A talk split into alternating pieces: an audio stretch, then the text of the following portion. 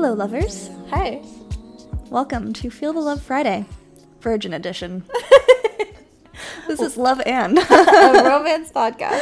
I'm Caitlin. I'm Kristen. Yeah. Welcome. I'm very excited about today's episode. Well, so yeah, so the the big thing of today's episode is going to be an interview that I actually didn't attend. So mm-hmm. I and I've only heard part of it. So I will be listening live with listeners at the same time, and I'm really excited about it. To Yeah, hear. yeah, and it's it's a dude. It's, It's a a it's a man. It's a romance virgin man. Yeah. But before we get there, you started a tradition like the last the Love Friday or the one before that's like review corner and I got some good ones today. Okay, so review corner is basically the most ridiculous reviews of romance novels that we can find that week, and we share them with you because some people are really amusing when they review romance novels, and a lot of people don't understand what one star means and when they should use it. Yeah. And I feel bad for authors, honestly, because a lot of these, it's like, I mean, you'll hear them. These are all one star reviews. Well, I think I think it's like you know how the internet, like many things, was created for good, and now it's shit and it's evil. Mm-hmm. Like, I feel bad for authors too because I think like places like Amazon and also Goodreads. Like I heard authors actually hate Goodreads, Hmm. which kind of sucks because I use it a lot to not only find the summary obviously but I, I do listen to reviews and stuff like that and i read them on there but i've heard a lot of authors don't like it because some people are really cavalier Yeah. with their ratings and it really impacts authors Yeah, I mean, this. I'll just give you the first one, which is a. I like already hate this person because they're obviously homophobic, but also just they gave it a one star and they said I did not see this was a gay romance book, not for me. I'm like, why do you? Okay, if you don't want to read gay romance, but don't give it a one one star because you didn't read the summary. What is that? Yeah, I don't. bullshit. I don't get that, and that directly. It's Yeah. so. This is both like a supposed a segment that is supposed to be funny, but also like frustrating. Yeah. Also, Fuck like, fuck you guys. Okay, so I have another one though. Okay. and I'm not going to say what books these are for because it just doesn't matter. But the title of this review is Do Not Purchase This Sexually Graphic Book. Sadly, I am sorry I purchased this book. I was shocked and horrified that I inadvertently listed listed to pure smut. Don't spend your money. As a Christian woman, I was upset that this book was so sexually graphic. I will not finish this piece of trash. This segment is also like mostly about pearl clutchers. Clearly. Um. Again, I'm like, did, it's did you probably- read the summary? Did you read the summary, or did you read any reviews? Because someone has got to mention that there's like a steam level. Yeah. And fuck you for just. Also, what does being. Christian have to do with like there being steam? Like at a, at, a, at like a high level, Christians should still be able to have good sex. You know what I mean? This is getting into another, Okay. a whole other area. Okay, I have one more, and then Well- you can share yours. Okay, go. Okay, similar similar vibes for this one, but a different book. Too much bad language and explicit sex details. That's the that's the title of this one. I saw romantic comedy and read the reviews and got a sample. I was enjoying it, so I purchased. I could not believe that none of the previous reviews talked about the bad language and the description of their thoughts and thoughts and sex! Exclamation point. That was the only punctuation so far. This could have been a great book, had a great storyline, but I would not recommend it to anyone. I, if I could give it a negative five, I would. Yeah. There definitely was bad language in the first couple chapters. I know what Oh, book you're talking about. Yes, I read this book. It is very sexy. But the bad language doesn't suddenly happen halfway through the book. Uh, people stop being so mean to authors. If you want clean romance, which is just romance that means there's like closed door sex or Yeah. whatnot, or Not on the page. first of all, if if you don't want bad language, read YA. Number one. you, a young adult. Yeah, young adult. And then also like look for books that are like explicitly closed door and then you'll be happy. Yeah. Yeah. Sarah Adams does actually really good clean romance. Hmm, Do okay. it. Go. Yeah. Okay, my review that I got rated one star. Oh yeah, all of those were rated one Yes, star. Yes, this title is would have given five stars. This, person, this oh. person had high hopes, and they write, Hot and cold. "I hate it when the Lord's name is used in vain, and it was done so much in this book that I struggled to finish it. Love the story, but sadly will not buy a book from this author because of that. Because they just say God a lot during sex or whatever. Use the Lord's name in vain. One star. Would have given it five though. I feel like this person shouldn't read most romance because that is a common thing. Yeah. What else are you supposed to call it during sex? I mean, I guess use the person's name. What if their name is like Jesus? Well, then it wouldn't be, be different. That would be different. Okay, let's move on to what we read this. Well, really, what you read this week. Yeah, so you read some books this Well- week, but then we decided we're just gonna do an episode. Well, on I read author. I read so many books by Jennifer Hartmann that we just decided we need to do a whole episode on her because I was I just got into a, a Jennifer Hartmann. So I black I also read like a bunch of Jennifer Hartmann in a row, and yes, we are doing an episode, but we also haven't recorded in like a month. Yeah. So the books I'm talking about, I actually read like a few weeks ago. Yeah. but pre Jennifer Hartmann binge. Yeah. Okay. Black Swan Affair by K.L. Kreig is a male female contemporary. This is a super angsty, super hot and steamy love triangle between the main female character, Maverick. They call her Mav. Oh, I started this. Two brothers. I Yes. started. I couldn't finish it. I started this though. Why couldn't you finish it? Well, you you could tell. Okay, so actually, I have read this book twice, and I want to tell you why I didn't like it the first time, and then I read it again the second time. So Maverick has been friends with these two brothers since she's grown up. They've grown all grown up together. Kale is her best friend. He is like the best friend growing up. They're like the same age, always been there for each other. Killian is Kale's older brother, and he is the quintessential older brother that Mav has always been in love with and has been like out of his reach and is kind of like forbidden because he's her best friend's brother and things like that. The book starts out when Maverick is actually getting married to Kale, her best friend, and she is not very happy about it. And we come to learn that her and Killian actually did have a brief relationship, but Killian went away for business or something. And when he came back, he was married to Maverick's sister, which is like huge betrayal. Her sister's also a bitch, Jillian, total bitch. And so Maverick is devastated. And so she is like emotionally deals with the fallout of this. Kale has actually been in love with her forever as her best friend and eventually asks her on a date and they start dating and eventually they get married. And so you get the sense that Maverick is kind of doing this going along for the ride for this for a little bit. So it's it's really steamy and it, it is angsty though because Maverick is still struggling with her attraction to Killian and you also definitely get the sense that Killian is still in love with Maverick but now obviously Kale is married to to Maverick and and there's like family secrets and you you the, uh, you do learn like why Killian ended up marrying her sister but super steamy. It is dual perspective. The reason I didn't like this book the first time, and I don't know why, like where my head was at, but this book is dual perspective, but it's mostly from Maverick's point of view. Like there are chapters from Kale, but very few. For some reason, going into the book, even like pretty far into the book, I thought that like Killian was the main Same. the main male character. Even though there were some chapters from Kale, I was like, okay, she's married to Kale, but she's eventually going to get with like her long loved, forbidden older. Well, and I think you're not supposed to know which one she ends up with. Yeah, but- yeah. but obviously, like in a romance novel, there's a female main character and a male main character, and she ends up with the male main character. Like that's how romance books work. But even though there were chapters from Kale, I still thought Killian was the main character, and so I didn't, I didn't pay attention really and appreciate the Maverick and Kale stuff happening, and I was really focused on the Maverick and Killian Well, because I think it's so much more compelling from the beginning. So the reason I didn't like this book when I first started it and I couldn't finish it is that the book starts with her marrying Kale while being in love with mm-hmm. Killian and doing it to say fuck you to Killian. And I was like, wow, you're a fucking terrible person, and I can't read a whole book where you're narrating. And I just stopped. So I think she comes to analyze more of her feelings along the way. And I think that is definitely part of why she married Kale. But like there's a lot more past perspective that comes in showing how they grew up together.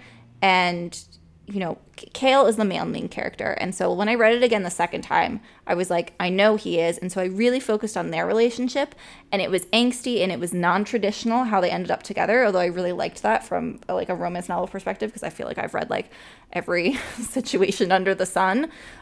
But I, I actually really enjoyed it the second time I read it, knowing that Kale is the one she's going to end up with. And it's just like, it's more of like an emotional journey, but it's super hot too and and it is a friends to lovers which is like one of my favorite tropes so i don't know maybe go back to it No.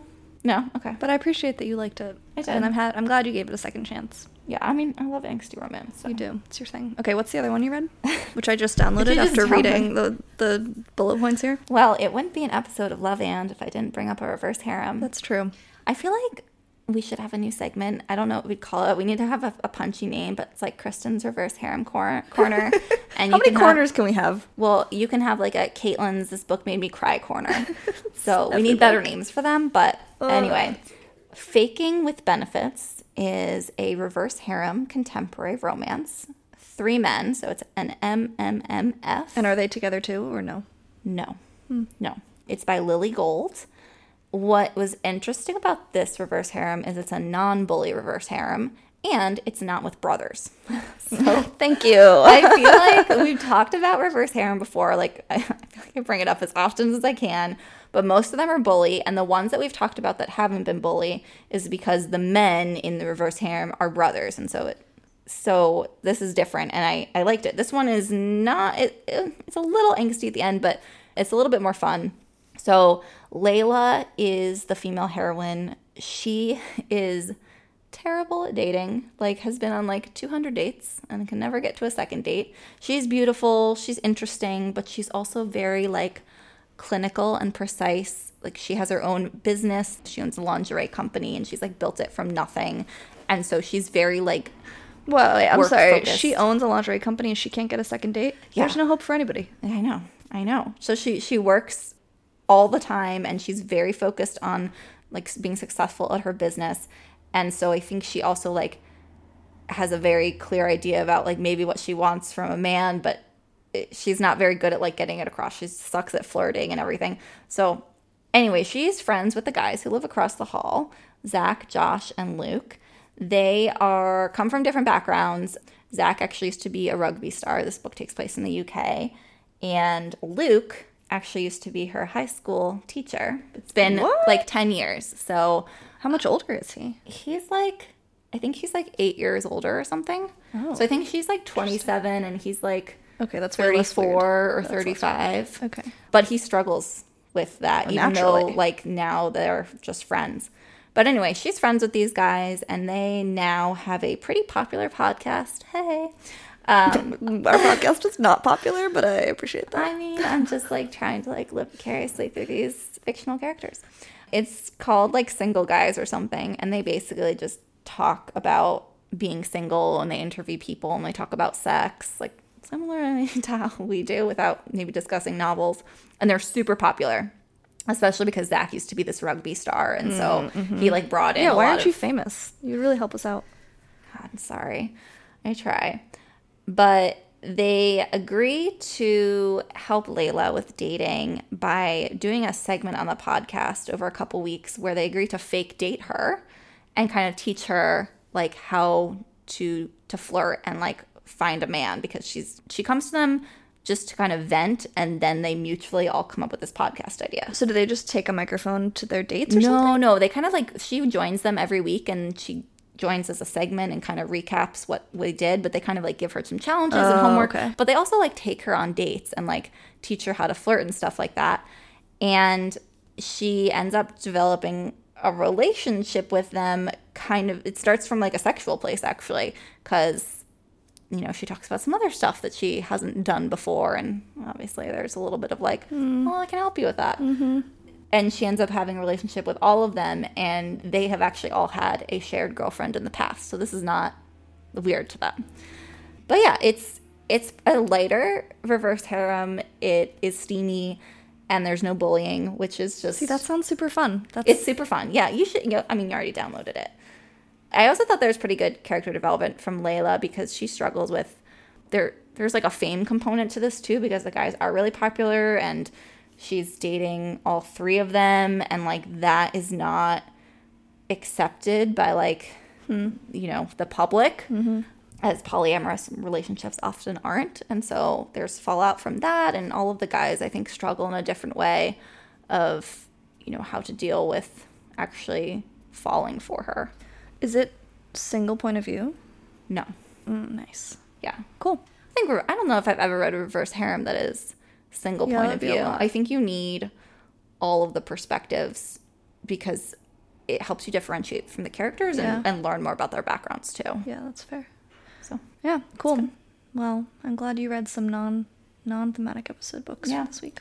Real quick before we get to our main event, a few things that came out earlier this month. For You and No One Else by Roni Loren, which is from the Say Everything series. It's her third book. It's a male female contemporary romance, and it came out July 5th. Is this the same series as the other two we've read of hers? Yeah, yeah. It's Ooh. the Say Everything series. Yeah, so she wrote You and Me. Yes, and I love you. Yes, and I Love That was You. the first one. That was the first one. What was the second one called? I forget. You and me and something. Yeah. Yeah, but the the first book is is really good. They're Um, both really good. Have you read the second one? Yeah, I have read the I second like. one. I mean, like the first one. it best, centers the characters in both of the first two books center on like a, a actually a, a communal workspace Mm-hmm. where they each have their own podcasts and they're like related characters. But in the first book, the heroine has Tourette syndrome, mm-hmm. and in the second book, I think the hero He's missing a leg. missing a leg, and, and the heroine's got PTSD. PTSD. Yes. Yeah. Yeah. So I imagine there will be. I haven't read the the summary for this new book, but I imagine there will also be something where like it's just a like a a different take on a Yeah. Ronnie Lawrence. heroine that we've seen. Ronnie Lawrence definitely not. Uh, Ronnie. Ronnie Lawrence. Ronnie? I think I'll say Ronnie. She's definitely an author that I will just read whatever Yeah. she Yeah. writes because she's so good. yeah. And then Love Lessons by Sarina Bowen, who Sarina Bowen I just is another person that I usually will pick up whatever she writes because she's great. She has write, written a lot of male male romances we love, um, and a lot of male female as And well. she wrote one of the books. Yeah, the Bittersweet. episode. Is it Well, better? no, I that's it's in the same series though. Oh, okay. Okay. Yeah, but this is a contemporary romance. Came it came out July twelfth, and then next week. Oh, I so I just found out this was coming out, but a book called Reverse by Kate Stewart. It's a male female contemporary romance. Have you read any Kate Stewart? I read yes, I read the first book in the duet that we talked about previously. The Ravenhood series. Yes. Okay, so it's actually a trilogy. Oh, really? Yeah, one of the angstiest series I've ever read in my life. and the second book will make you cry because there is a character death, which is like not typical for a romance. Anyway, she's great. She writes like high high emotional, high drama. And she also wrote this book called Drive, which is related to this book, um, different characters, but is equally like really emotional and angsty and mm, it's about a musician and so I don't know what this one is about, but I'm gonna read it. Yeah, I love that. We're just like we know all these Just- authors, just so know. do yeah, it. just get excited. do so. it. Yeah. Okay. Well, I think that's it for the two of us. Let's shift over to our interview with Justin. Yeah, can't wait. Here we go.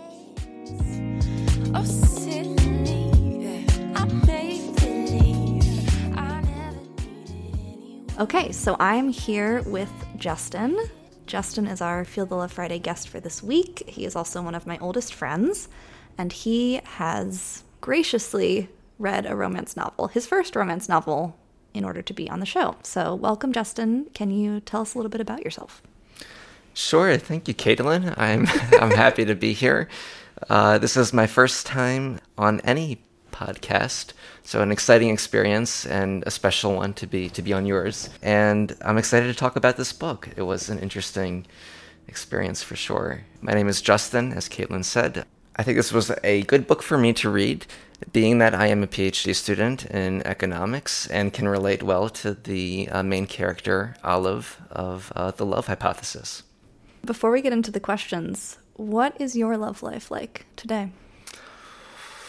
That is a complicated question, Caitlin. Uh, but um, happy to answer it. I uh, my love life is currently romantically challenged. uh, I, I Excellent phrase to use. Thank you, thank you.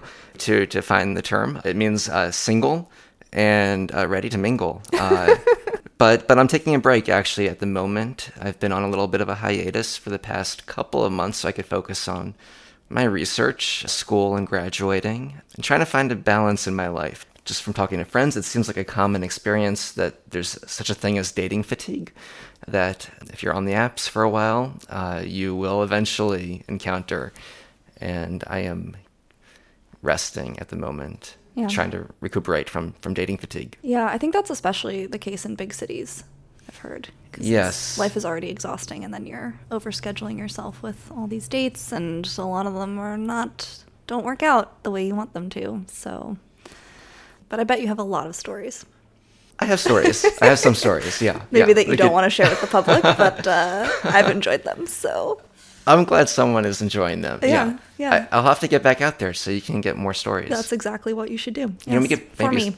Yeah, of course. Yeah, yeah. Or for a future podcast, maybe. I mean, we do have a real life romance version of Feel the Love Friday, so we'll have you back in a few years for that. Okay, a few years. Well, you gotta like have get your happy ending, unless you want like a Romeo and Juliet five days fall in love situation without the death, hopefully. Oh, you want like a, a happy ending story? Yeah, you know, I see. I like see. we just had the a death.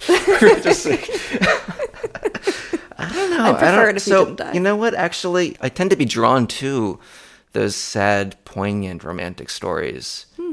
Not that I want that for myself, but it's cathartic. I think yeah, it would be cathartic, and um, Mm-hmm. this would definitely be the place where I would share that if it happened to me. Okay, I wasn't wishing a sad, poignant one. It Of was course not, more. of course not. It was more the whirlwind romance. You know, a Pam and Tommy situation where you fall in love Mm. in five days and get married.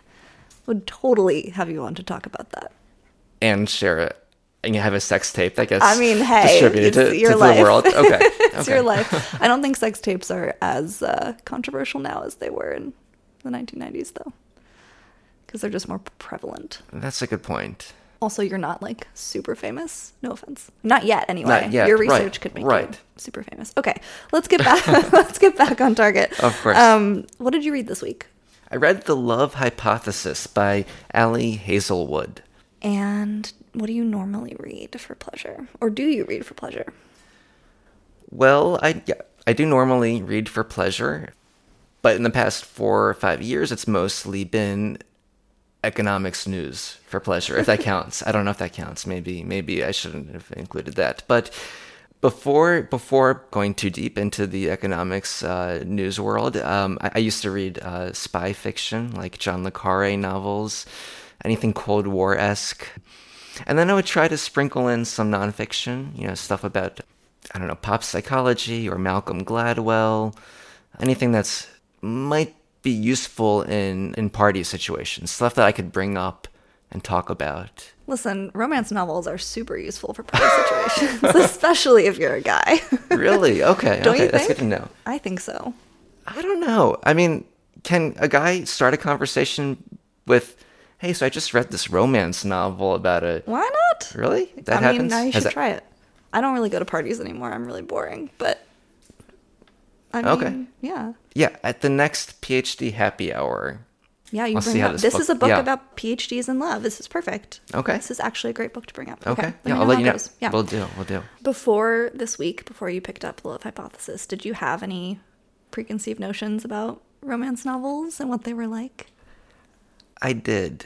You don't have they to look so great. guilty. well, no, I, I just, I, you know, I, I'm on a romance novel podcast, and to be honest, I didn't have a very high opinion of romance, the genre of romance novels. Kind of thought they were for teenage girls, to be honest. teenage girls, Yeah, interesting. yeah. Okay. Sorry. Um, I, I'm not offended. I'm Okay. Like this is I mean, this is a common. I don't know about the teenage part, but that is a very common conception of romance novels. So Okay, so like 99% for women, and then like 60% most likely teenage girls. interesting. Okay. Okay. And I also kind of thought that they would be unrelatable. I thought it was going to be unrelatable Why is that? because I'm a dude. because like I, you know, I, I, I like I like competition and sports and action and movies and I don't know. I I, I, I don't I don't get into like the mushy gushy, uh, you know, pour your heart out and I love you, you love me. Love means never having to say you're sorry. I mean, come on. Does that does that really happen? So you watch a lot of romance movies, is what it sounds like.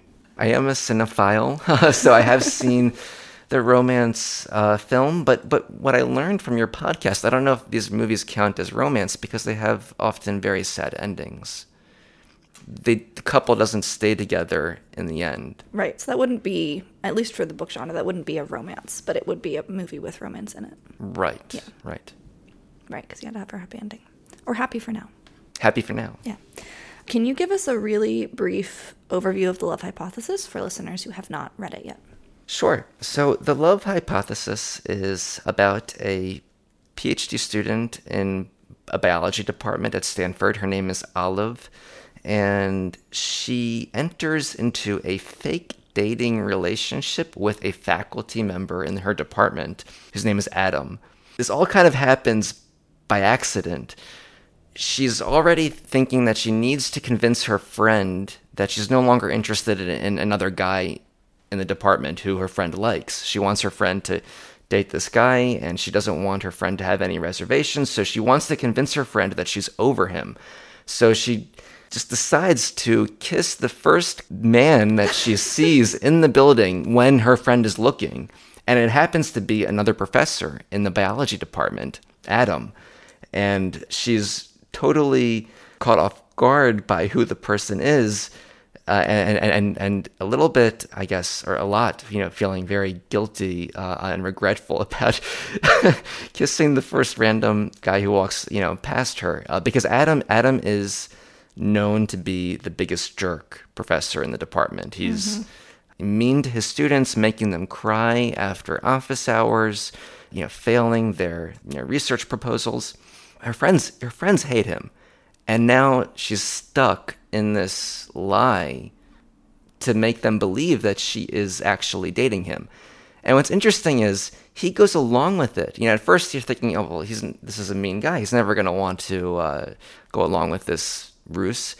And uh, it turns out, uh, which is actually you know a pretty common thing in academia, he's in need of research funds from the department, and they will only give him the funding if he if they think if, if the committee believes that he's going to stay at the university. But because he's this hot shot researcher other universities want him and they're afraid he's a flight risk to convince them that he's not he has to show that he has a girlfriend you know, in the area or even you know in the department that will keep him from leaving leaving the university. So there's like a win-win situation here for both of them that they, that, they then decide to enter this fake dating relationship. They have a cutoff you know until after the research funds are released. And uh, of course since this is a romance novel and we know there's going to be a happy ending. The fake dating turns into real dating. And it's i think uh, a really funny and cringeworthy process to which they, they, they get to that real dating experience Yeah. Yeah. That's a great summary. Thank you. Um, Sure. What were your initial reactions, like high level, as you're reading this? Did it capture your attention? yes yes Right, like right from the beginning. Yeah, it did because it was so relatable to my you know daily life as a PhD student. I mean, I'm not in a biology department, but a lot of the a lot of the experiences that Olive goes through are, are, are, are things that I've gone through in my PhD. Not you know the the sense of failure and being alone and working crazy hours and trying to meet expectations of faculty. I mean, it's it's a pretty universal experience. And uh, this being, you know, my first uh, romance novel, I think it was actually a really great way to introduce me to this genre because I felt like I could put myself in the situation of the main character, Olive. Yeah. And for the most part, I mean, I, I really enjoyed actually you know, seeing their romance, their fake romance, and, and the real romance develop, and, and the situations that they were forced to be in in order to, to maintain the image of, of, of being a partner, of being, of being partners. Yeah. So overall, I feel like this was a gateway romance novel. It wasn't too extreme. It wasn't too uh, tame either at times, but it, it leaves me interested and curious about about the genre for sure. So So you think you'll read more?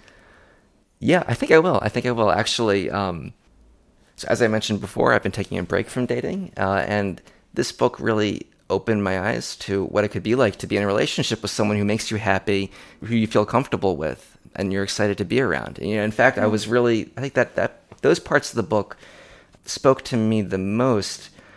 Um, I don't know if it's because I'm a guy or because I'm, uh, uh, you know, verbally challenged at times, but but it, it, articulated things that I had trouble articulating. You know, in particular, you know, the, the what it feels like to be around someone you like. You like it, you know, in a, in a romantic way. Um, Did you you picked out a couple quotes, right? yeah, I have a couple of quotes here.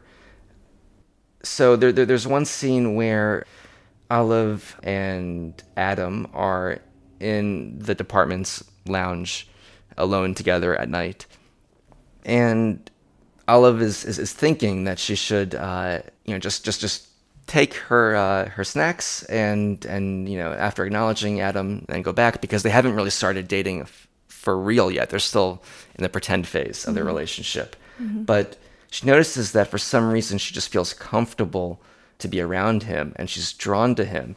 And uh, she says that she doesn't know why, but there's that that that sense of attraction. And then in another part, when she's about to give a presentation at, at a conference, and you know, uh, Adam asks if she would like him to be in attendance, she says that the idea of having him there, sitting in the audience, made the prospect seem less less like an, or, an ordeal. He was on her side over and over in ways that she could never have anticipated. He had made her feel unjudged, less alone. And to be honest, I mean, isn't that what we're all kind of looking for in life? To, to, to feel unjudged and to be less alone? Um, I don't know. I thought that was a, a, just a, a nice way to, uh, to, to, to phrase what you could get out of being in a relationship. Yeah, I love that. And it was also fascinating too that you know he there's one part in the book where she where, where Adam takes a trip uh, and um, you know, she's still on campus and it's in the middle of the semester. There are lots of people around, and even though the campus is still full of uh, students, she said it the campus felt strangely empty with Adam gone. Hmm. And I don't know. I mean, I've I don't think I've ever been in love. I've never actually, and I've never actually felt that feeling that when someone is, when I'm away from someone, that the world is somehow less full without them Yeah. around. So I don't know. I mean, as as I said, romantically challenged.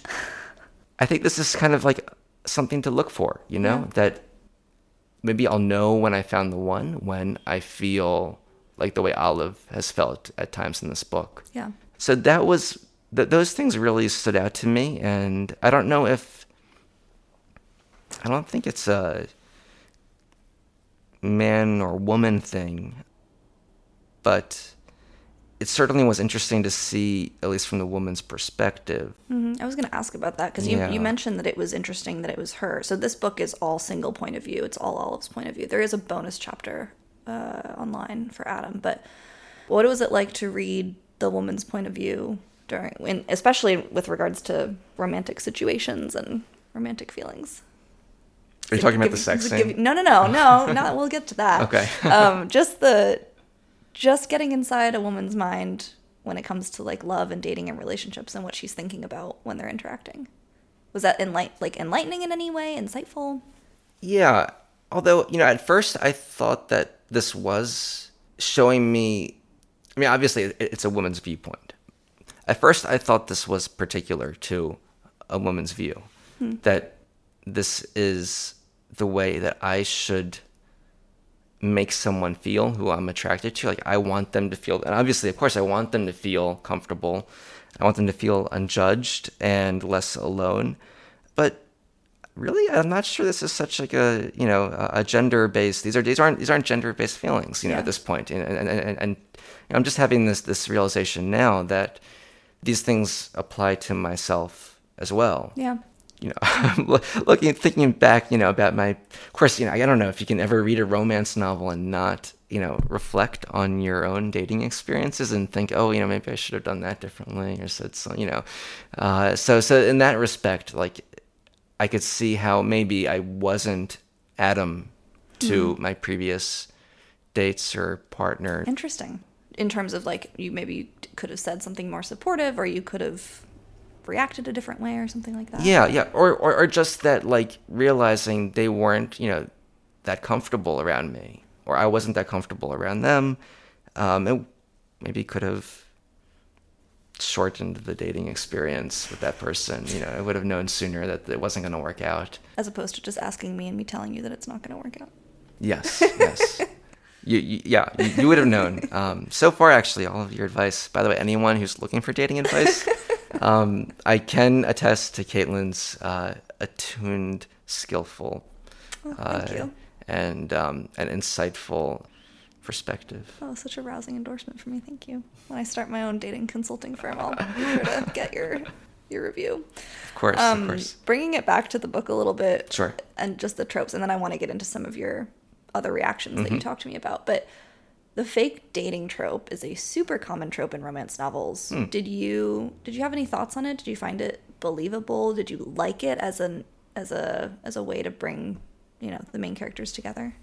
So I didn't know that it was a common trope Oh, at yeah. all. Yeah. That's interesting. I I liked it. I mean, you know, I, I, I guess it depends on your type of sense of humor, but I, I love the irony of it, and um, I guess it's a little bit you know cliche that that in this book in particular the characters are really opposites. You know, Adam is this serious. Brooding, you know, he's described as a you know, as having this as having a brooding demeanor and and, and, and a jerk to everyone in the department and Olive is kind of like the opposite. You know, she's this fun-loving, you know, happy-go-lucky, you know, type of character. And um, I guess that part, you know, seemed cliche and a little bit unrealistic. I, I wasn't sure. To be honest, I didn't buy that, that that this fake dating relationship would turn into a real dating relationship because of the different lifestyles that Adam and Olive lead but that's not to say I don't like the trope and the comedy that comes that comes with it. I think it's a lot like uh, I don't know if if you're familiar with the, the Nora Ephron type, you know, romantic comedy movies like When Harry Met Sally or uh, or uh, Sleepless in Seattle. This this felt like that kind of comedy. Yeah. Was the book different than how you assumed romance novels would be? Did it change your viewpoint on the genre? Or do you still think it's for teenage girls?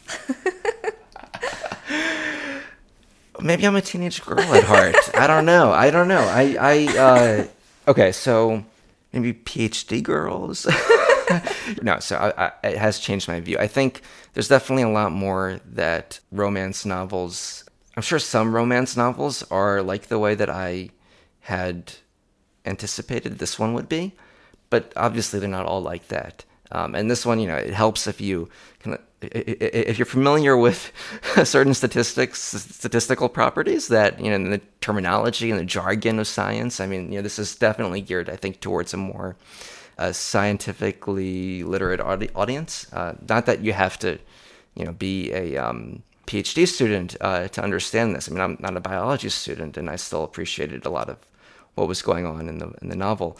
But it also left me with some takeaways that I didn't expect. I think that that, that that's something, you know, like seeing how what it could feel like to be in a relationship and even to get some very saucy ideas and lines. Uh, I don't know. I mean, so th- there's one one quote. I don't know if anyone reads books on Kindle these days. I'm like, I can be a little outdated, but I think a lot of people read books. there's still Kindle. okay, Kindle is still a thing. I think it's still it's still It's in. yeah. in. Okay, okay. So you know how on Kindle they show you what other people have highlighted? Yeah.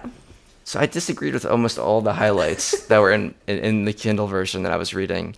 But there's one part that I highlighted, and I'm surprised no one else did. And it's at the, I don't know if I should. Yeah, we- go for it. Okay, okay. So it's, I'm not spoiling anything by saying that they get together in the end. No. I think we're all aware that. that Okay. Okay. So Olive and Adam are walking back from a dinner at a Chinese restaurant, and they have these fortune cookies, and they're sharing each other's fortunes.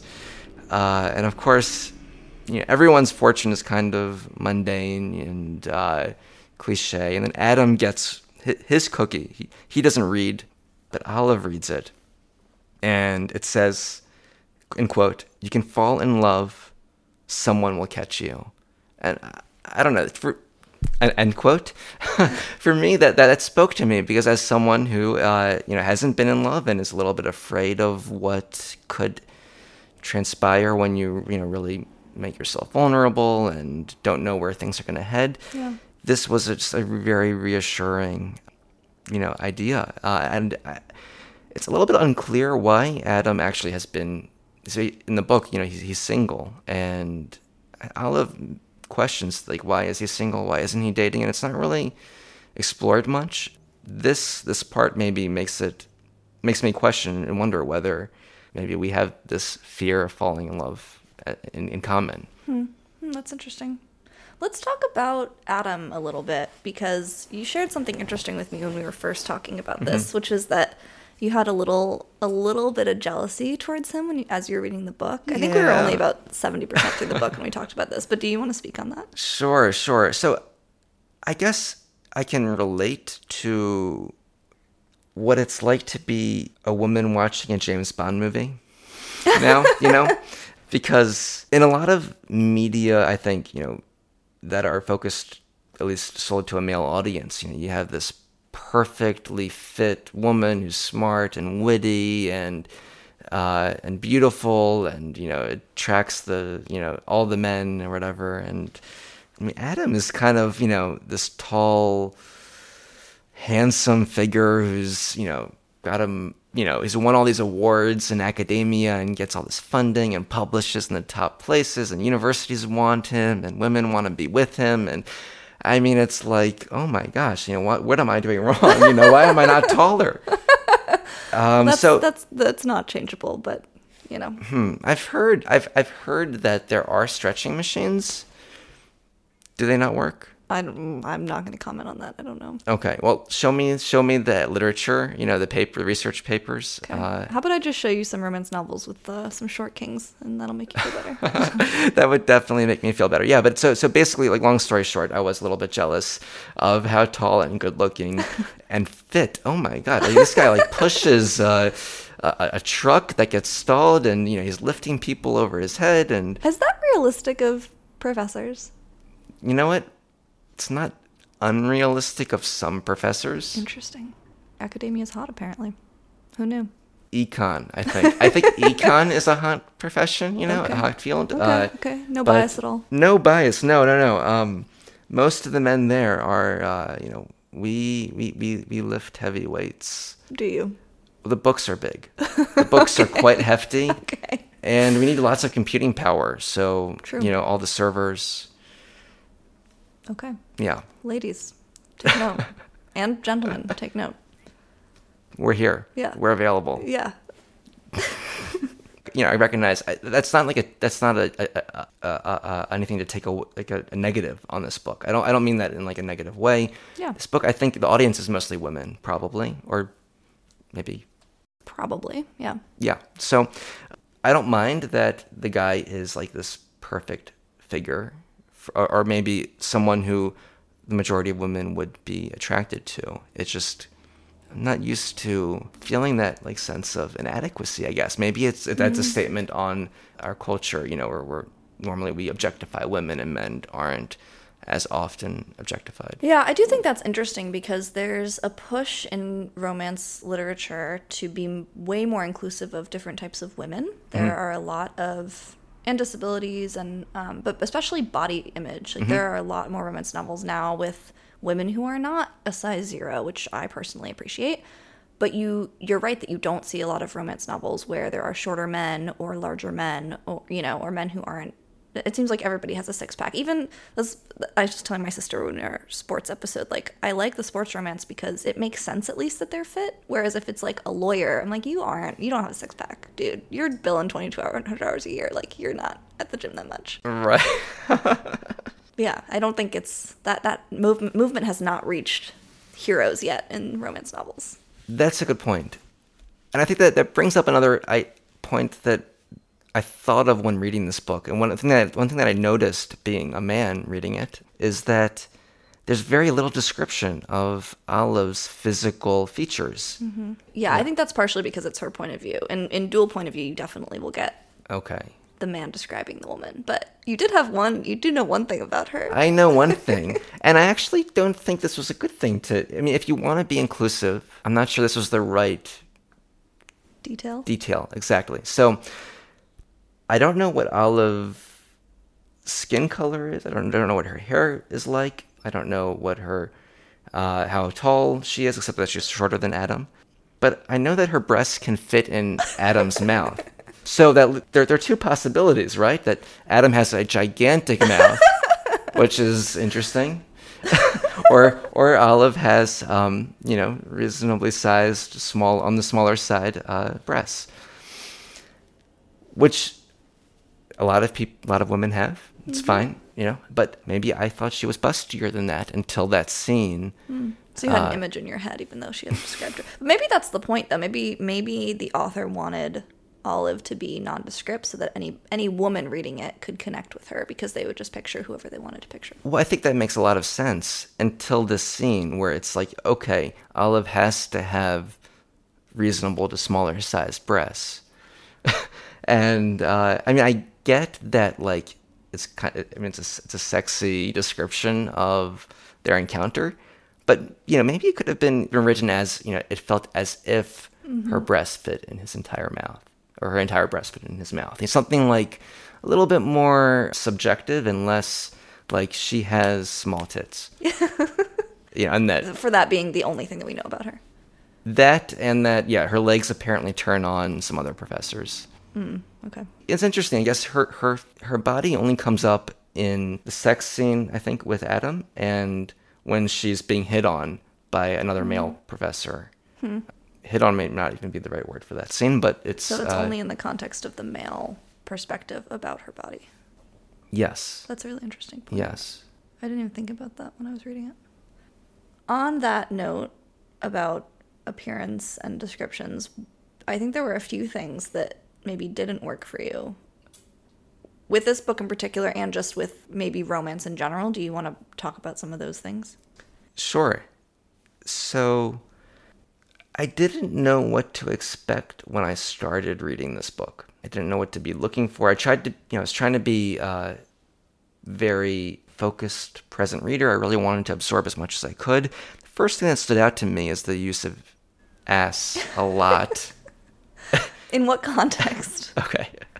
The word ass comes up in terms of he's an asshole. He's a jerk. He's the biggest ass in the department. Not that he has the biggest ass, but he, he's he's a, he's an asshole. Yeah. Like that, like a negative way. But it comes up a lot that I started, you know, my mind started wandering, and I'm I'm I'm a guy, so it's like, hmm, is this foreshadowing of some butt stuff later on? I was getting excited. I mean, I was like, cool, you know, but but but you know, I won't spoil anything, but I was a little bit overestimating, over you know, feel like overpromised a little bit in the beginning. There's a little bit of that, yeah. I don't, and I don't know if it's part of the genre to maybe use language that's suggestive. I, I don't know. You know, maybe they were a little bit more loose with their. Uh, That's funny. I don't even think of that word as suggestive anymore. it's just like it's just a word to me. I don't I don't hear that when I read that word. Okay, so this is this could just be a this could just be a reflection on on, on my you know puritanical Well, upbringing. or or the fact that you're trying to like read in as much as possible to what's Yeah, going on because you don't have any frame of reference for romance novels yet. right, right. What else did you find? to be honest, I was a little bit disappointed in the the pretty cliche physical attributes of Adam and Olive's uh, sexual reproductive organs. That's a very PhD way of describing that. so he had a big dick. yes, okay. and she had a tight pussy. okay. Yeah. And yeah, like I get that that's really hot to a lot of people, mm-hmm. but I mean, could that have been left up to imagination? I mean, I don't know. I just I, I just feel like there's a little bit of mainstream even a little bit of like body shaming, unintentional body shaming in the, or, or even just maybe not body shaming, but shaming. You know, that like a hot sex scene is when it's when the guy's dick is big and the woman's pussy is tight and it even it's it's got to hurt her a little bit and they have to wonder whether it's going to fit i mean all this stuff it's like i mean i've watched porn this is like straight out of some of those porn videos Yeah. and i didn't really i wasn't really pleased to see that in something that i thought would be um, a little bit more uh, attuned to uh, a more inclusive genre. Or inclusive audience i should say. Also there's one part in the sex scene where olive admits she's not as experienced not that she hasn't had i think she has had sex before but she's just not experienced.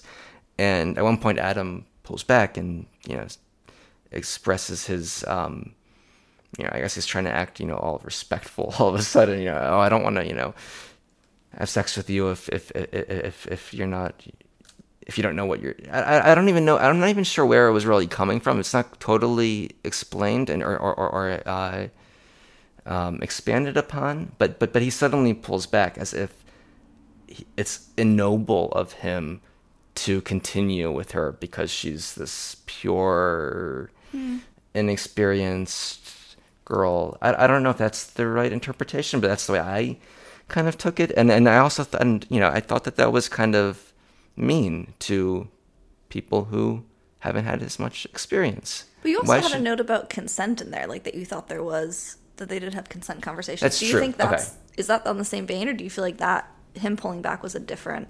I think it was different. Interesting. Yeah, so I, I I should say what I one of the things I liked a lot about this the sex scene in the book is how much he asks her, "Is it okay? Or is this? May I continue?"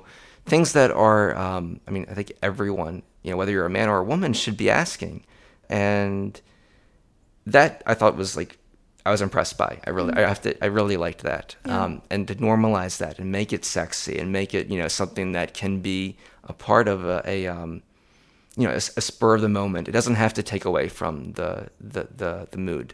So that all seemed great. Maybe, maybe, maybe, yeah, that was partly included because she was less experienced than he was. I don't, and I, that's another thing. I don't know how experienced he was, and maybe he actually wasn't as experienced as we're made to believe. But but but but, because he's the guy, we assume that he's more experienced than she is. That's also another kind of like role type that I think is often overused. That the guy is more experienced. Mm-hmm.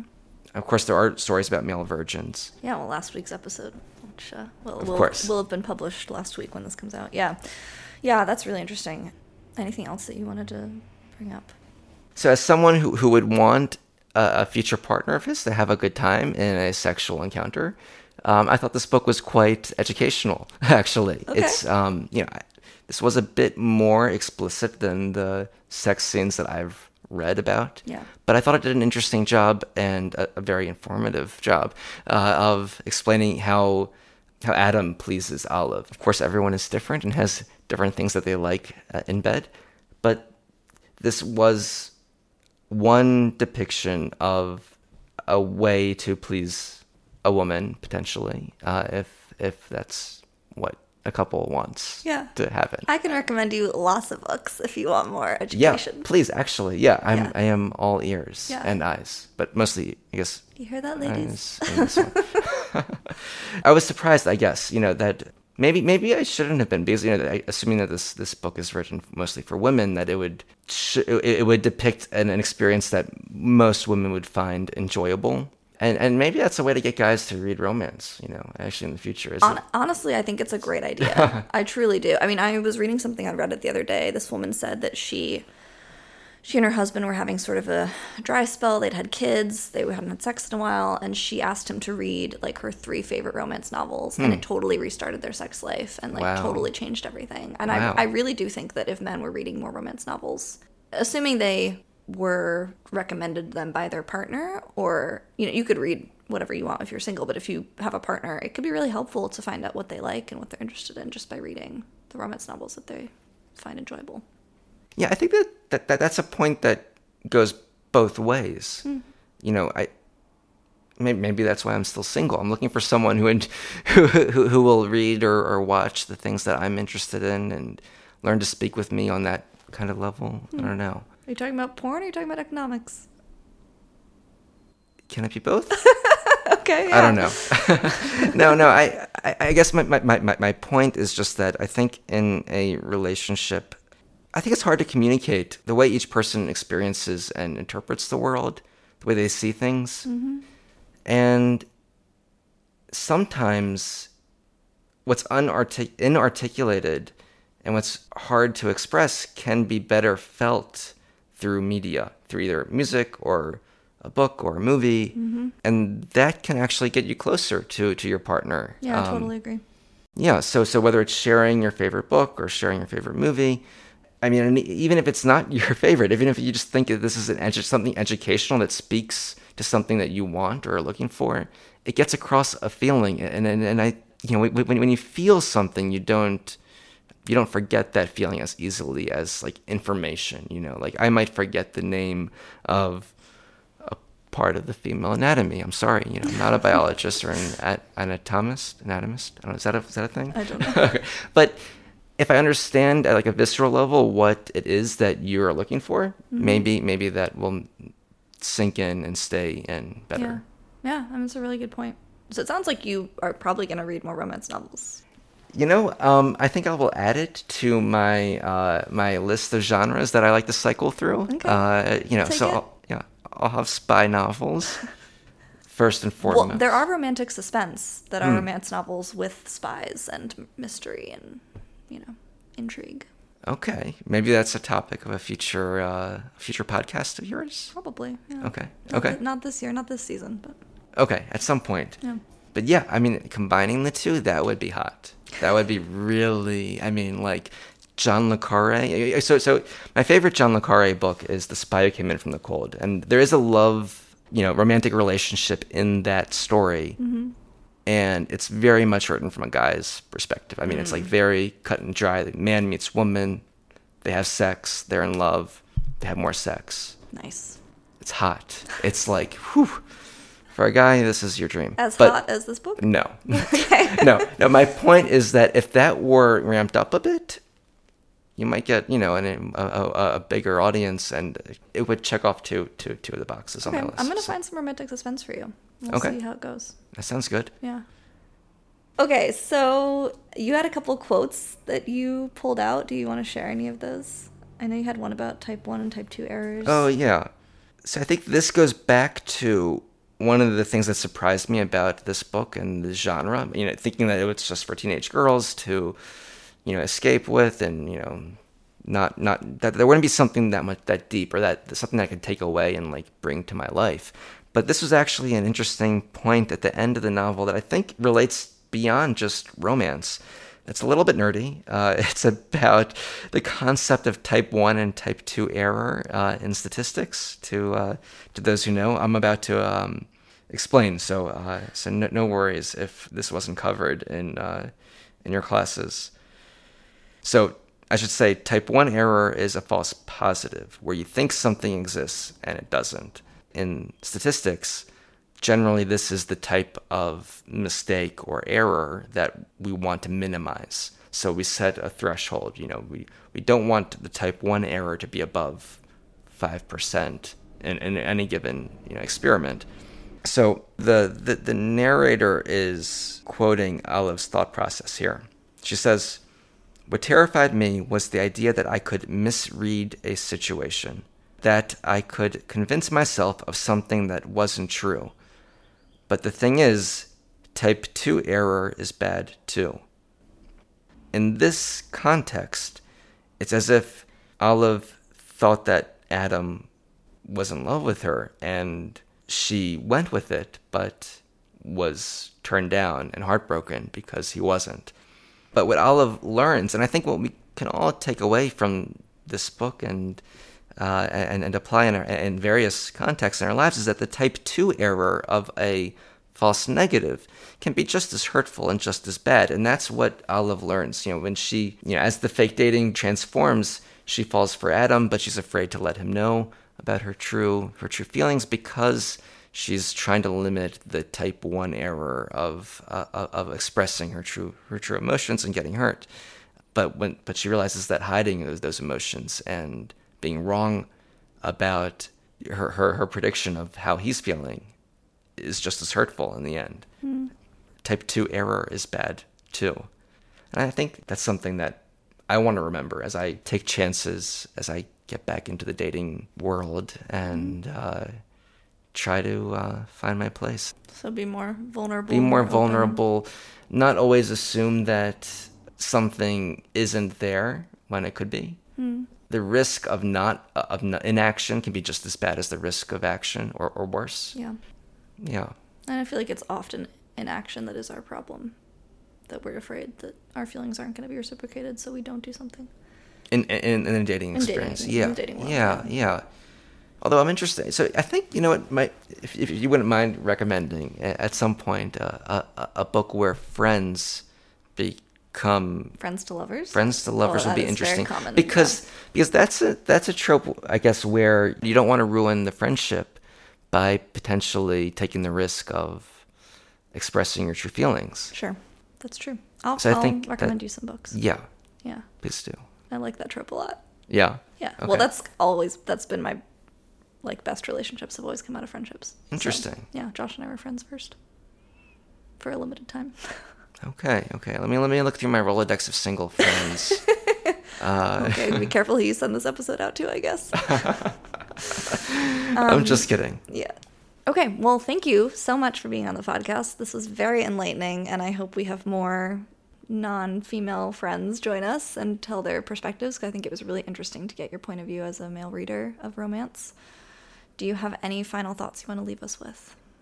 No, th- thanks so much for having me. Uh, it was a it, it, was a pleasure to read the book. A pleasure to be here. Uh, I appreciate your thoughtful, insightful questions and your Oh, you're too nice. patience with me in getting through this because I like to stop and go a lot. You know, when when, when reading books and to get bounce ideas, and you've, you've been great for that. Yeah, well, I Um, love hearing your thoughts. So this has been Love and a Romance podcast. This is Feel the Love Friday. I'm Caitlin. We will see you next week for another thematic episode, and go love yourselves. I made